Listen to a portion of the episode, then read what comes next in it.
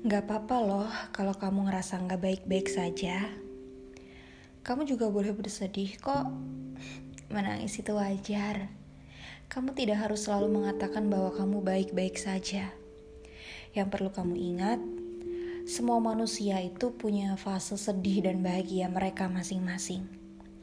Jadi untuk kamu yang selalu berpura-pura baik, sudahlah.